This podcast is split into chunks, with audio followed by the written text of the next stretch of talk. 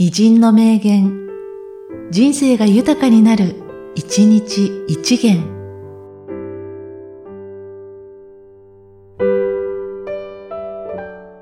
10月14日、アイゼンハワー。指揮官は、まず楽観的であることが重要である。指揮に自信と情熱と楽観の匂いがなければ、勝利はおぼつかない。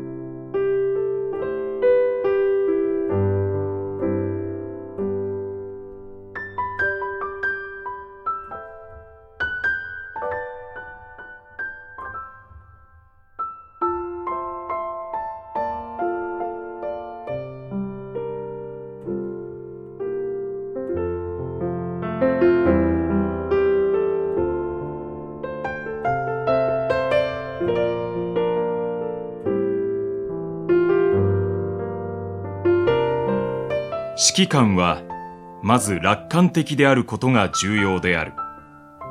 指揮に自信と情熱と楽観の匂いがなければ、勝利はおぼつかない。